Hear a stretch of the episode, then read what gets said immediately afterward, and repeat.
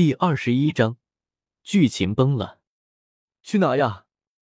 听到这个问题，李来沉思了片刻，正打算说话呢，却突然发现自己周围的景象变了。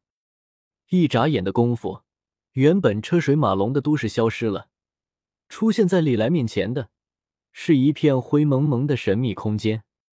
李来见状，也不慌乱，顺着面前的小路就开始往前走去。没过多久，他的面前就出现了一座挂着“聚义厅”牌匾的山寨。山寨门口，杏黄色的替天行道大旗正在迎风飘扬。看到这座不伦不类的建筑，李来的嘴角抽了抽，有些忍不住的为本体的审美感到悲哀。不过，却还是走进了山寨之中。大厅内，一百零八把交椅依次排好。不过可惜的是，除了大厅上手的那把椅子以外，剩下的椅子都还没有主人。哟，来了呀！别客气，坐呀。看到自己的第一个灵魂分身到来。本体李来脸上露出了热情的笑容，找我干嘛？不过一人之下世界的李来却是没有怎么给本体面子，黑着一张脸坐了下来。这很正常，毕竟就在不久之前，本体李来将他装进了炮筒，之后一炮轰飞。这个球他可是一直记着的。也没什么，我打算制造新的灵魂分身了。本体李来脸上的笑容倒是没有变化，在灵魂祭坛之中，他拥有绝对的掌控权，所以此刻他笑嘻嘻的问道：“对了，你之前降临到哪个世界了？”虽然是灵魂祭坛的主导，但是本体里来并不能够随时随地的获得其他灵魂分身的记忆和能力。没办法，不同世界之间的距离实在是太远了。想要随时随地的保持联系，需要消耗海量的能量，就算是灵魂祭坛也撑不住。所以，灵魂分身和本体想要交流的话，那就只能由本体开启灵魂祭坛，召集各个分身，在灵魂祭坛之内进行交流，或者彼此交换能力。在进入灵魂祭坛的时候，无论是本体还是分身所在的世界，都会陷入暂时的静止。倒是不用担心会有什么危险。一人之下世界。对了，你那边的情况怎么样？这么快就收集到了足够制造下一个灵分身的能量了？一人之下，李来有些好奇的问道。还行，我回去之后没多久，熏儿就被古族的人接回去了。对了，驼舍古地狱也被古族的人带走了。还有，我已经把名字改回来了，以后请叫我李来。本体李来说道：“怎么回事呀？你这剧情崩的有点厉害呀！”一人之下，李来一脸八卦的看着自己的本体，似乎希望本体能够把情况说的详细一点。说起来太麻烦了，直接交换记忆吧。不过本体李来却是懒得再解释了。随着他的声音落下，两个光点分别从他们俩的脑袋之中飘了出来。互换之后，融入了他们的脑海之中。啧啧，原来是这么回事呀，有意思。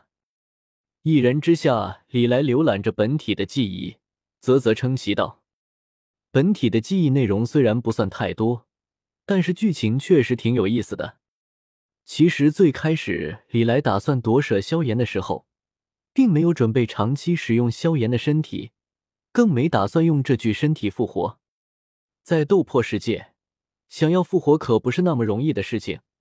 以李来当时的情况，他想要复活，需要三种东西：第一，是一具斗尊级别的肉身；第二，是七品丹药，生骨融血丹；最后，则是需要三种异火，三者可谓是缺一不可。原时空之中，药老选择培养萧炎，让萧炎帮他复活。但是李来可没打算将自己的未来赌在别人的身上，所以他做出了完全不同的选择，夺舍萧炎。不过，即便是夺舍了萧炎，李来也不可能真正意义的复活，只是占据了一具肉身，能够最大程度的发挥出自己的实力罢了。对于他来说，萧炎这种程度的肉身，就跟一件衣服差不多。如果战斗比较频繁的话，根本用不了多久就会崩溃。说实话，当时李来其实挺嫌弃萧炎的肉身的，只有斗之气三段的实力，灵魂力虽然比普通人稍强，但是对于继承了药老实力的李来来说，就是个渣渣。只不过当时他没有其他的选择罢了。李来本来是打算夺舍萧炎之后就跑路，然后找机会换个身体的，只可惜计划赶不上变化。金手指的出现，改变了李来原本的计划。灵魂祭坛其中的一个功能，就是能够帮助使用者和陌生的城城融合，让使用者完全掌控那具身体。所以，在灵魂祭坛被激活的同时，李来和萧炎城城之间的融合就开始了。对于李来来讲，这是好事，但是也是坏事。从好的方面来讲，李来不用去寻找异火，不用去寻找斗尊级别的城城，不用炼制七品丹药生骨融血丹，就能够实现真正意义上的复活了。但是从坏的方面来讲，李来的实力也被萧炎那孱弱的身体所限制了。虽然就剩下了个灵魂，但是李来的本质却是斗尊级别的，而且还是实力接近斗圣的斗尊。如果能够炼制出合适的身体的话，他很快就能够恢复全盛时期的实力。但可惜，萧炎的这具身体实在太弱，导致这具身体根本承载不下太过强大的力量。融合之后。李来现在只拥有一星斗灵级别的力量，日后想要继续强大的话，那就只能选择继续修炼了。